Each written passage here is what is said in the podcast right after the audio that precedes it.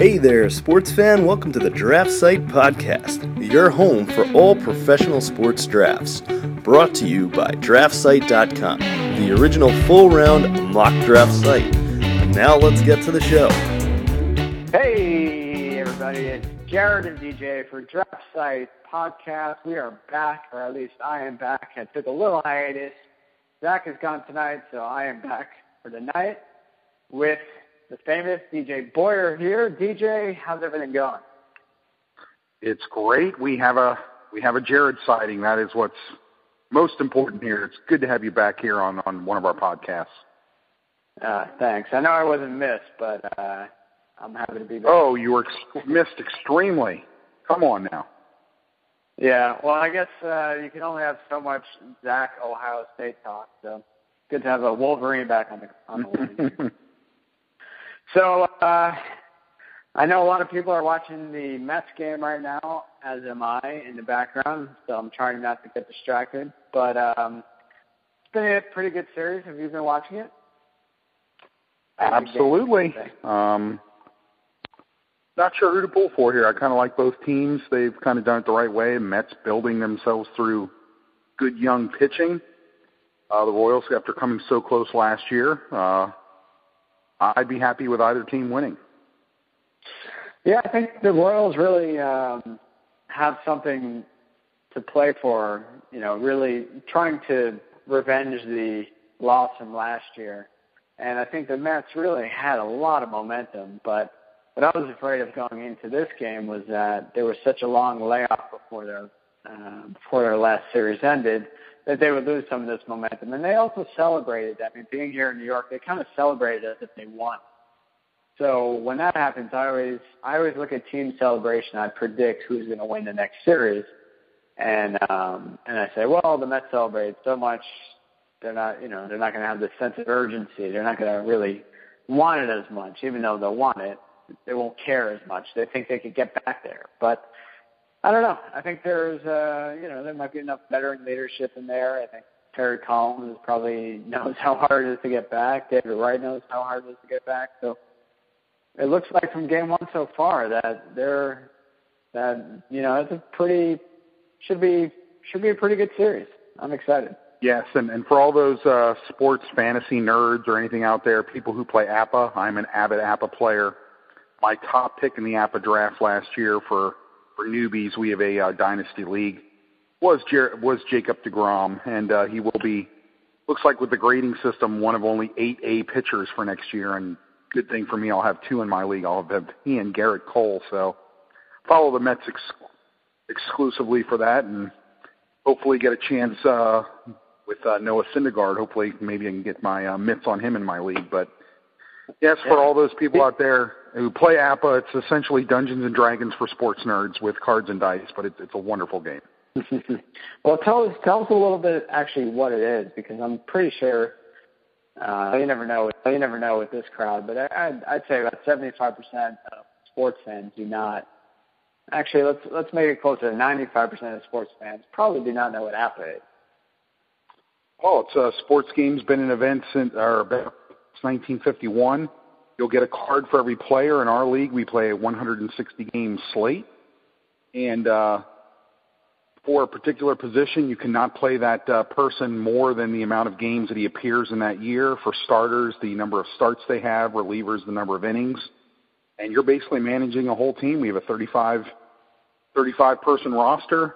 Um, numbers on you roll two dice, um, one at the different colors, and there'll be a lead dice like a maybe 62 or a 41, or different numbers appear on the cards, and numbers mean different things uh, depending on the grade of pitcher that you face, A, B, C, or D. Um, also, as well as numbers mean different things when there's uh, um, where people are on base. Uh, maybe an eight will be something different from when there's no runners on base to say there's runners on first and third. So very uh, realistic. There's injuries. We even have games called because of rain. Uh, there's even brawls wow. that that happen from time. It's it's as realistic as it gets. Pretty much Where everything but steroids. The only the, the only thing they've not been able to introduce into the game is some sort of uh, you know, having a player juice and get steroids involved. That's about it. Interesting. Well, if anyone wants to know more about APBA or you want advice or you want to join a league, uh, contact us. Put you in touch with DJ. He'll give you all the advice you need. yes, um, we'll be looking forward to next year since I have Mike Trout and Bryce Harper in the same outfield next year. It's going to be awesome. All right, back to uh, back to reality. Uh, actually, speaking of the MLB draft, uh, before we move on, good news is we are releasing the 2016 uh, version one of our mock draft coming either at the end of this week or next week. So we got that back for any baseball fans. Uh, if your team did not make the World Series, now you have something to look forward to. It's called the draft, and we're going to have coverage start soon. But because we got DJ on the call, and he is our NFL, college football guru, the draft expert, everything, every superlative word you could think of. Let's talk mock draft because we just released a new version of ours right now, and I want to hear DJ what your thoughts, what your rationale was behind a lot of things, and uh, how the teams lined up. Let's start with the teams. Certainly, in round one with the number one pick, I currently have the Tennessee uh, Tennessee Titans. Have been taking uh, Robert Nkemdiche, the uh, defensive end slash defensive tackle slash wide receiver slash running back, who pretty much does everything but throw the ball at Ole Miss. Matter of fact, I got Ole Miss with the top two picks.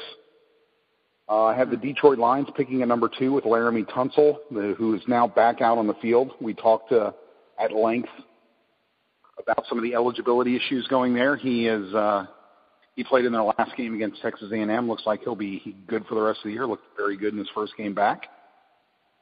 And with Tennessee, you know, uh, for those conspiracy theorists out there, I've said everything going on in Philadelphia that uh, my conspiracy theory Chip that Chip Kelly was imploding the Eagles from the inside out, making uh, very, very questionable personnel decisions that uh, he would be let go. Tennessee would continue to struggle, and that uh, Chip Kelly would be brought on, and by 2018 he would be the Titans head coach. But in this scenario, and maybe it's next year. Who knows? Top of the top of the draft. Why not reunite Chip with Marcus Mariota? I've already I've gone out on a limb. I'm I'm saying that's what's going to happen. But uh, I've been picking at one. Tunsil at two. Third, I actually have the San Francisco 49ers with Ronnie Stanley, another offensive tackle. Uh, Notre Dame, of course, the, the Niners could be looking quarterback. Talk so much talk about Colin Kaepernick and the inconsistencies there. Seems to be some locker room turmoil going on. But uh, we've seen that the line is is really uh, kind of been on a, a downward spiral the last two to three seasons in San Francisco. So getting a potential uh, franchise type tackle like Ronnie Stanley, who probably was a top 10 pick had he declared last year from Notre Dame. Those are my top three picks thus far. What do you think of those uh, first three? Your thoughts, Jared? And DC was has been my number one guy. You've heard me talk about him since probably last year. Um, anytime we've had a different number one guy, I'd cringe. It was kind of like last year where I where I always thought or was it last year you reported? Um, where I always thought um, Clowney was going to be the number one pick. I remember watching him from high school. He was a freak athlete. I said, "There's no way someone's going to pass him." Talk all year long. He goes from one to five to three to four, to, and then back to one where he belonged. Even though he doesn't necessarily belong the number one pick, you know, he's uh, as he's been showcasing in the NFL. But uh, Nkemdiche's my guy as well. Uh, no matter what we do in the mock draft, when April, I think it's back to the end of April this year, uh, when it comes around, he's going to be my guy for number one. So um, I like that, obviously. I think, uh, I, you know, one thing I want to talk about, the number one, you, you brought this up before, the number one team, if the draft were tomorrow, who would get the number one pick, was a surprise team DJ, who was that? If the draft were tomorrow, this team, team would get the number one pick. And it's the team I actually have picking at number four in my latest mock. It's actually the Baltimore Ravens, and my how the mighty have fallen. Uh, the the Ravens under John Harbaugh have been so competitive, and year in and year out, they're they're in the playoffs, usually nip and tuck with uh, with the Patriots, team that's probably played New England better than anyone has over the last three to four seasons. Of course, they have a Super Bowl in there. So it's a little bit surprising. Luck, some bad luck. That defense, uh, that that stout defense that usually seems to rank in the top 10 year in and year out, currently ranked number 30 in the league. So there's definitely some problems on that side of the ball. But they've had a couple of close losses. Take uh, last night's game in, into account, where you know they they got it within one possession and was an interception in the end zone in the last minute. So Baltimore's been competitive. And uh, having them pick at number four, I actually have them with Joey Bosa, the defensive end out of Ohio State, who was my number one prospect going into the season. The thinking there being Ravens are just lacking that uh, pass rushing bite. Uh, I think McPhee leaving, of course, the uh, the second time that we've seen an Achilles tear for for Terrell Suggs. So you got to wonder how how healthy T Sizzle is going to be when he gets back. And T Sizzle. T Sizzle, gotta love that nickname. Uh, you know, yeah. you're getting some more uh, uh, more uh, pass rush there along the edge. And uh, to round out the top five, I've actually got the Cleveland Browns, who essentially seem to pick in the top ten every year. Connor Cook, first quarterback off the board. Michigan State have Cleveland uh, probably playing it safe, taking another quarterback so uh, that that's my top five thus far. And if you did not see it, I, I would have to send you the the actual link. It's it's one of the funniest things I've ever seen. But uh, there's a a fan in the Cleveland area. I don't know if you've seen this, Jared, but actually has a Halloween display that is uh, very well done. And the front yard is nothing but gravestones that have all of the Cleveland Brown quarterbacks since Bernie Kosar. it is it's hilarious. It's one of the best things I've ever seen. They're very well done. There's been so many. I mean, that the yard's probably littered and probably can go into the neighbor's yard. Gosh. All right. Well, we'll we'll throw up on Twitter. I um. Yeah, it's sad to see the Browns keep going through this every year. I they have been doing the right things, trying to build the interior, um, the offensive and defensive lines the past few years. They might just not have gotten the best players. But um, you know, I think with the Ravens, I like that Bosa pick because in my mind, what the Ravens are really missing is leadership, and I think they've you know kind of lost that since Ray Lewis went out. Um, Ray Rice, as much as you know people might hate him, and as his I should say career kind of ended, he was kind of a leader on that offense. It wasn't Joe Flacco. I, I don't I don't think people I don't think people on the team actually really liked Flacco that much. I mean, I don't know if you remember that. I think it was um, Hard Knocks or maybe it was behind the scenes where he once tried to he was coaxing trying to coax his offensive lineman to trip the player if he actually went the distance on a on a return. And I remember his O linemen were like, "No, we're not gonna we're not gonna trip a player as he's playing. That's just you know." He's like, "I'll do it, I'll do it." Um, in my mind, I remember watching that video and thinking, "Okay, know, these guys don't these guys don't love him, so they need another leader." And they lost Ray they lost Ray Lewis a while ago. They lost Ray Ray Rice. Terrell Suggs was trying to be that, and he was a good player. I don't know if he had the same command on the defense. And they have, you know, they have a few guys like Daryl Smith, um, not necessarily might be a leader, but not necessarily a winner everywhere he's been. And same with Steve Smith, uh, type of guy who might, you know, play tough, might rally some of his teammates, but not necessarily a consistent winner. And there's only, you know, so much you can do from a wide receiver position. So I like a guy like Bosa, guy who might be, uh, you know, bring some um, bring some extra energy and some force along that line. I think they have a lot of good players um, that they drafted over the past few years. So just getting just getting healthy and um, and maybe some consistency on their all line might might bring them back to might bring them back to a, a good place next year. And, and I like what you say about Steve Smith. Obviously, this is going to be his last year, and we know that they're kind of devoid of weapons there kind of drafting some more of the, the, the tight ends, Crockett Gillmore, Nick Boyle out of uh, Delaware, a, a small school player we were very high on this year. Uh, Breshad Perriman, their first round pick, and unfortunately injuries have kind of derailed his year. So uh, there's there's a couple weapons are kind of missing there, but I'll kind of continue with the the rest of the first half of the first round. I have the Jacksonville Jaguars picking at six with Jalen Smith, linebacker out of Notre Dame. May not be a player who has done more for his stock in the first round other than Jalen Smith or this next player at number seven, second quarterback off the board, Paxton Lynch, the junior oh. from Memphis. And anyone who's listened to our program or read any of the blogs has known that I've been preaching Paxton Lynch since before the season began. Kind of came out of nowhere, and lo and behold, after Memphis is, is now undefeated, uh, they're 16th in our current uh, Fierce 40 poll.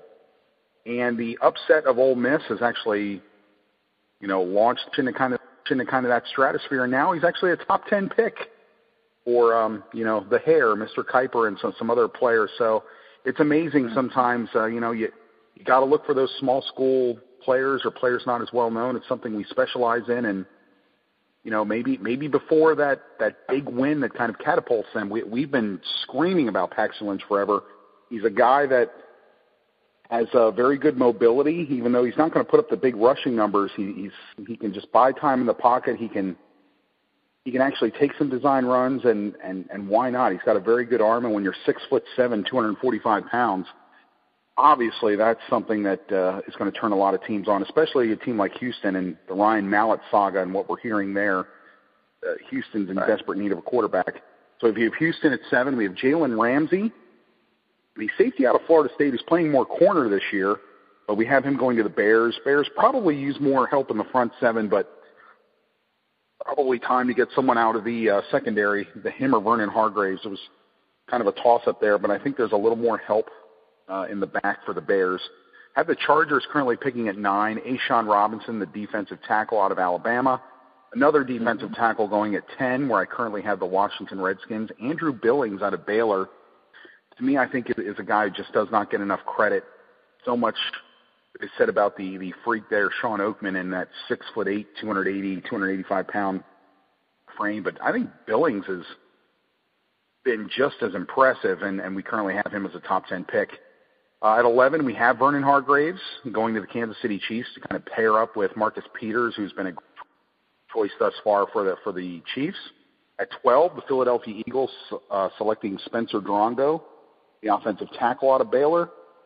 Probably is the heir apparent to Jason Peters. We know that things have not gone well in Philadelphia, but again, Peters looks like he's going to be okay after that scary injury on Sunday night. The card came out for him, but you know the line in, in Philadelphia has been much maligned this year, and you know Peters has been a great pick. But I think it's time that they they start planning for the future there because in a year or two, it's probably going to be the end of the line for Peters. Staying along the offensive line, Buccaneers, who had the top pick last year, and then with Taylor Decker, the offensive tackle out of Ohio State. Staying with Ohio State at 14, Dallas, the Dallas Cowboys taking Ezekiel Elliott, uh, the first running back off the board there. 15 and 16, we have the New Orleans Saints and the much improved Oakland Raiders. Le'Raven Clark, the offensive tackle from Texas Tech, going to New Orleans. Mm-hmm. As much as we talked about Philadelphia, New Orleans probably has the worst offensive line in the league. So getting some help up there would would be beneficial. And at 16, the Oakland Raiders, that's the third pick from Baylor. We just talked about him, Shawn Oakman, the big defensive end out of Baylor, going number 16 to the Oakland Raiders. Any picks that uh, we kind of showcase there in the top half of round one kind of stand out for you? I like Raven Clark. It's probably one of my favorite tackles in this draft. I um, I think he's being overlooked because he's on Texas Tech right now, but I I could see him being potentially a top tackle in the draft this year. Uh, well, I shouldn't say that. Tunsil will probably be the first, but um, I could see him being the next as conversation goes on. But I, I do love what I do love what you said about uh, the quarterback from Memphis because every year since begun begun, I've always kind of preached, you know, go with what you believe. Um, and don't look at other mock drafts. And that's I remember when we started, I, I refused to look at any other mock drafts because I didn't want to know. I didn't want to be I didn't want anyone to say, "Oh, you're only next year that." And I wanted it to be really unique. And I think that's what stood out to a lot of people in the beginning. Uh, well, one was because we were the first seven round mock draft and the first mock draft all year long. Um, but two is because you know we weren't afraid to uh, project guys higher than anyone else had them. or had even heard of them. So we were introducing guys that no one had even heard of. So um, as I like what you, I like that we have him in the top ten. Uh, when you said Kiper had him in the top ten, I think it's funny because if Kiper didn't have him in the top ten, we'd probably be getting you know 20 emails that said, "Oh, what are you guys stupid? How do you have him here?" But now that he, now that Kiper has him there, it kind of validates. So as much as I don't like to look at other mocks, it's nice when they kind of validate our beliefs as well. Even if people will probably see his first and then go to ours, you know, say, "Oh, you're just copying." Uh, it's nice to have some consistency there because at the end of the day, as you said before, it actually takes publicity a lot of times for these prospects to, you know, be bumped up not only on mock drafts but sometimes in scout eyes because scouts you know, they might rank a guy high, they might rank a guy low, but if they think other teams like him or if they think they're getting a lot of press, they're going to have to rank him higher because they know that they're now a more valuable prospect. They, they know that they're probably going to go earlier than they had projected before. So, um, yeah, it's surprising. It's surprising to see New Orleans kind of in such bad shape, especially their offensive line was always so strong for a while. I mean, they were they were known for getting guys, you know, kind of underratedly and, and developing them a little bit. And uh, you know, I, I guess the last guy they drafted was Terron Armstead, but I think they they they really need an overhaul.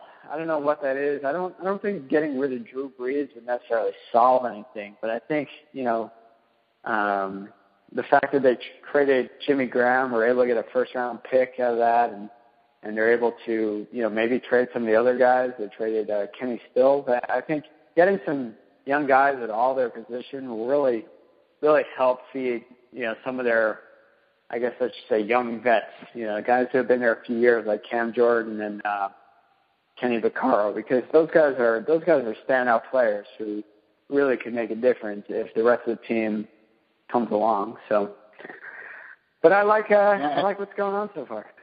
And for everyone who's out there who's, who's listened as, as well, they know that right now my favorite quarterback is not even a Division One quarterback. It's actually Carson Wentz from North Dakota State. I have said it time and time. If it's up to me, I, I believe he is the best quarterback in this draft, the best. Now, I currently have him in round two in this mock. I think his stock is taking a little bit of a hit. He did, unfortunately, suffer a wrist injury in his last game. It should not impede him for as far as his draft status, he should be well healed by draft time. As a matter of fact, it looks like with North Dakota State and the fact that they've won four titles in a row, uh, that the team thinks that he will be ready for a playoff run uh, once that does uh, that once that does happen. So, uh, and and right now we've got him in the mock at the end of round two, actually going to the Cardinals. So why not? Uh, his name's Carson. So replace Carson Palmer with Carson Wentz. Carson for Carson. Right. But uh, he right Any now. Any chance he could redshirt? Uh, he he. It doesn't look like he's going to be able to redshirt now, and he is uh, six six two thirty. Talking about another guy who, and he can move around. Very reminiscent of a Ben Roethlisberger, when he's not someone who's going to be running for a ton of yards, but just has a good presence and a feel in the pocket. Can really step up, just even if it's just shuffling his feet, just to buy more time and uh, and find some other pressure. Cannon of an arm. At, at 17, I've got the Buffalo Bills with Laquan Treadwell, the wide receiver from Ole Miss, the first wide receiver off the board. 18, I currently have the Miami Dolphins. The man who's all, uh, talking about a, a person recouping from injury, and he's already declared for the draft, Myles Jack, the linebacker from UCLA, who would have to declare. Another underclassman at linebacker, Leonard Floyd, the linebacker from Georgia, going 19 to the St. Louis Rams uh, 20, which would be right now the last of the teams that are not in the playoffs. that would be the Seattle Seahawks with Emmanuel Ogbah, the defensive end from Oklahoma State. Of the current playoff teams that we rank 21 to 32, these are teams who currently would be in the playoffs uh, if it ended, you know, if the season ended today. 21, we have the Minnesota Vikings with Tyler Boyd, the wide receiver from uh, Pittsburgh, who's had a couple off the field issues, but if, it, if it's not for that, I, I think outside of Treadwell is probably the best wide receiver in this class. The New York Giants picking a 22, and you know they've been lacking some bite uh, in, in up front. So uh, we've got them with Kenny Clark, the defensive tackle out of UCLA. The Indianapolis Colts at 23 with the top guard in the draft, Vadal Alexander out of LSU. Shilique Calhoun at 24 to the New York Jets. Talking about quarterbacks and potential um, fits here, we've seen what's happened recently, especially with the injury to Ben Roethlisberger. Christian Hackenberg going number 25 to the Pittsburgh Steelers in the first round, quarterback from Penn State. 26, Rashard Higgins, the, who I believe is the best wide receiver in this draft if he does declare out of Colorado State. Look, looking like the heir apparent for a Roddy White at 26 there to the Atlanta Falcons. Another wide receiver, 27, the Cincinnati Bengals uh, with Michael Thomas, the wide receiver out of Ohio State. Anthony Zettel, the defensive tackle turned defensive end uh, for Penn State, going to Arizona. Adolphus Washington, defensive tackle out of Ohio State, going to Denver. At 30, the Panthers, Panthers Jonathan Stewart getting up there a little bit. They've just let go of uh, DeAngelo Williams before this year. Stick with what, what gets you there, a very physical team. Derrick Henry, the running back out of Alabama, going to Carolina at 30. Uh, I currently have the Patriots 31, and of course we know that pick has been forfeited. And we're not going to get into Deflategate. Uh, so currently the, the last pick uh, I've got as the Green Bay Packers with DeForest Buckner, the defensive end out of Oregon. That is the first round as we see it right now on draft site. Yeah, DJ, talk to me about a couple of the second round guys because uh, actually, before we move on, let's talk about talk about a few guys. Um, Shilique Calhoun, what caused his drop? That's my first question. Number two, Jared Goff. There were some people who were, you know, uh, Zach I know loved him, was talking about him from week one, and then there were some people who wanted him as a number one pick, but now he's in the second round. Let's uh, let's talk about that. And um, and two, as far as uh, there's a couple other guys that we had pretty high at, at one point. Um, Jordan Jenkins and um, uh, who was it? Uh, Reggie Ragland uh, from Alabama. How do you uh, how do you see those guys jumping in the first round? So let's let's start with uh, let's start with Calhoun. What what's caused this drop so far?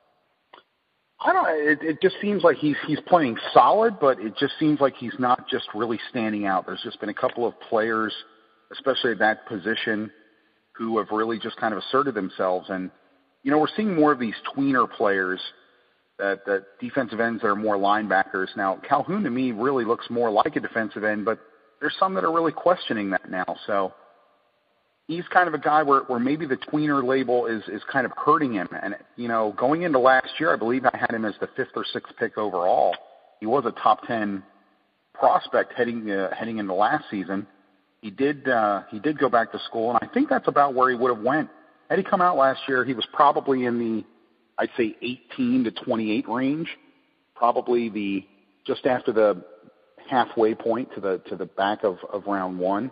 And there's so much, uh, there, there, there's just so much talent on that Michigan State team. There was some that uh, once Marcus Rush left, uh, they thought that, his play kind of dipped a little bit, and thought that maybe you know, there were there were so many people talking about Marcus Rush really benefiting from Shilique Calhoun, but it kind of seemed to be the other way around. Maybe Calhoun got a little bit more of a a bump there, and once he saw kind of more of the double teams, he wasn't able to to beat those double teams on a consistent basis had he, had he done before, or when he wasn't able to uh, you know, get as many when he had some more defensive ends that, that attracted so much attention around him the, the season before when he was the Big Ten Defensive Player of the Year. As far as Jared Goff, uh, a quarterback that I like, but I've been saying the whole time, people who wanted him as the top pick overall, it was it was crazy. To me, this is a, a quarterback. It's very very reminiscent of Terry, Teddy Bridgewater. He's going to put up some very big numbers.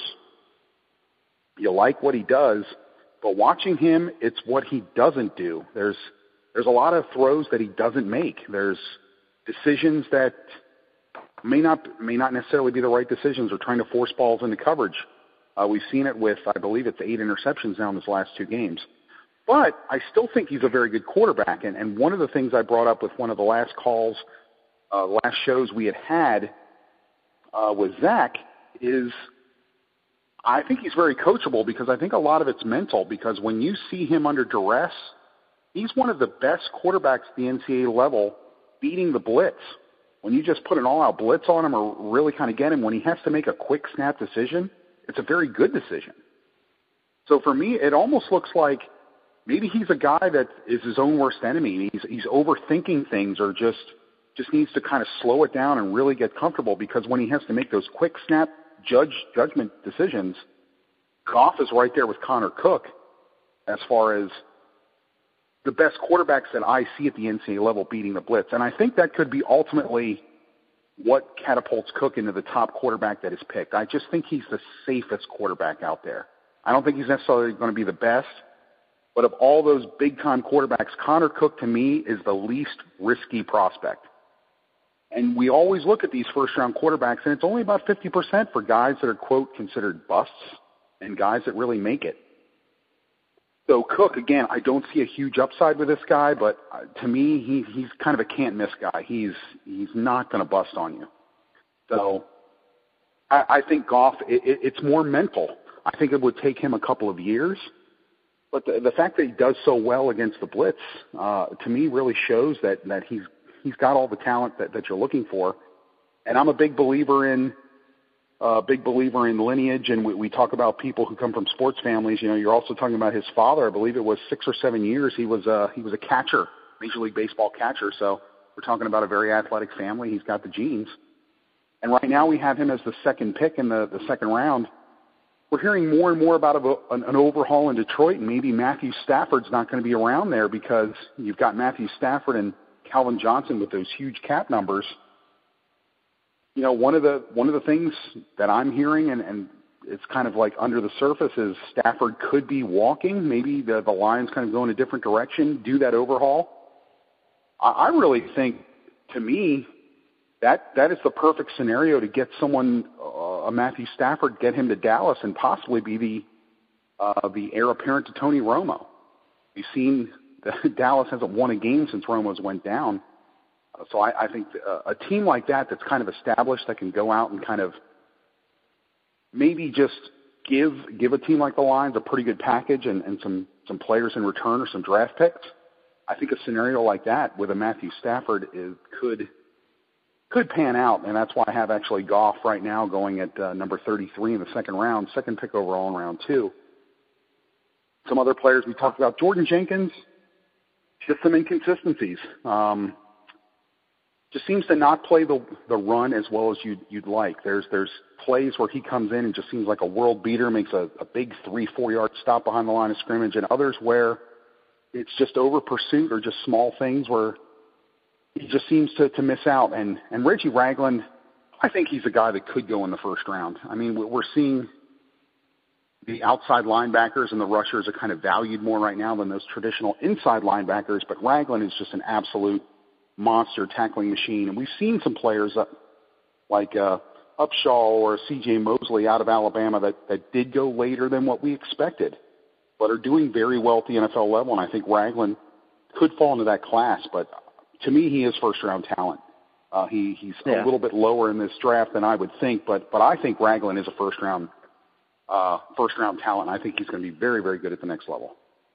Yeah, yeah, I think it'll be a good year for teams to get linebackers late. Uh, I think it's a deep class. You think think about getting Ragland or Scooby Wright in the second round. I mean, those those guys are going to do well. You know, they they might not always have the the measurables or uh, the timing and everything, but they'll do well. They there's guys who do great in college, and you just know no matter what team they're going to go to, they'll figure it out.